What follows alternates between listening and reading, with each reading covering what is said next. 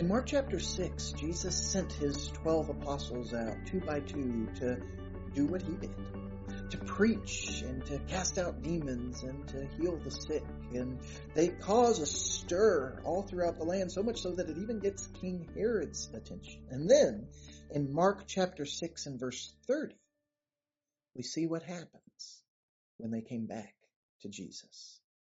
The apostles returned to Jesus and told him all that they had done and taught. And he said to them, Come away by yourselves to a desolate place and rest a while. For many were coming and going, and they had no leisure even to eat.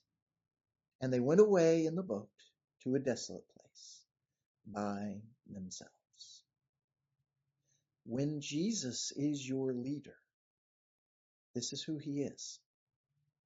He not only sends you out, having shown you what to do.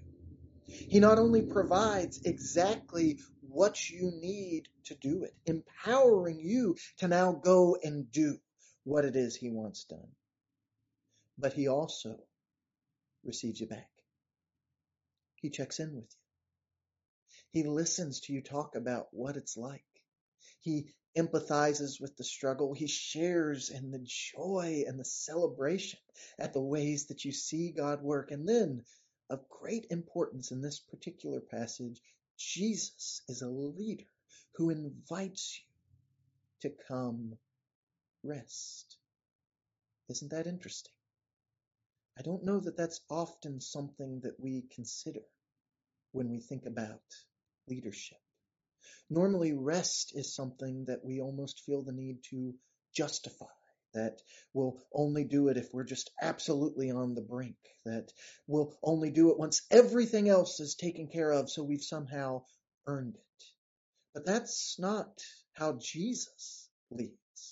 Jesus doesn't make us justify our rest. He doesn't make us earn it. He doesn't make us feel ashamed of needing it. He knows we need it and he invites us. He recognizes when we've been pouring ourselves out for him, when we've been truly working to do what he wants done, he recognizes we need rest and he invites us to come find with him the leisure that can be so hard to come by in life.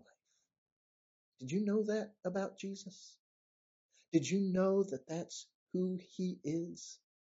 that he's not somebody that you have to endlessly impress, that he's not somebody that you have to convince of your value, that he's not somebody that you have to convince to give what you need, that Jesus sees when you're working with him and he wants you to be able to stop, to enjoy the fruit of your labor and to rest with him. Because appreciate in this glimpse of Jesus with his apostles, they were going to a desolate place, but they went there together. Because sometimes when you and I rest, we might, if we absolutely have to, because we've got paid time off that we have to use, or because we truly are just that exhausted that we just have to take a day. We define our rest by where we go. We define our rest by what we're not doing, but sometimes we don't actually experience leisure. We travel somewhere so far away or so expensive that we feel like to get our money's worth, we've got to just cram activities in until we come back more exhausted than we were before. Or we feel guilty about being away from our work, so we're still taking calls or answering emails, just showing people how good we are and how hard we work, that even while we're away, we do this. But Jesus, He invites us to come to a desolate place for leisure and to rest with Him. What if we started to accept Jesus' invitation to rest? And what if we started to think of rest less about where we go, less about what we do, except to make sure that we're doing it with Him. That we're coming away to just be close with Him, to be thankful to Him, to pray with him, to hear from him, to just talk with him and to feel his love. We all need that. And he knows it. He wants to give that to us. So accept his invitation. Let Jesus show you the leisure that nothing else in this world will provide otherwise. Allow yourself some time to stop, to go away, but to go away and just be with him.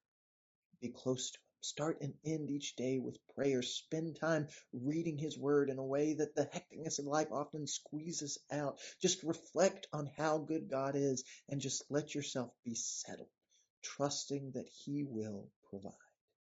Because he will. That's the kind of leader that Jesus is. So trust him and follow him, even when he's leading you to a desolate place to rest.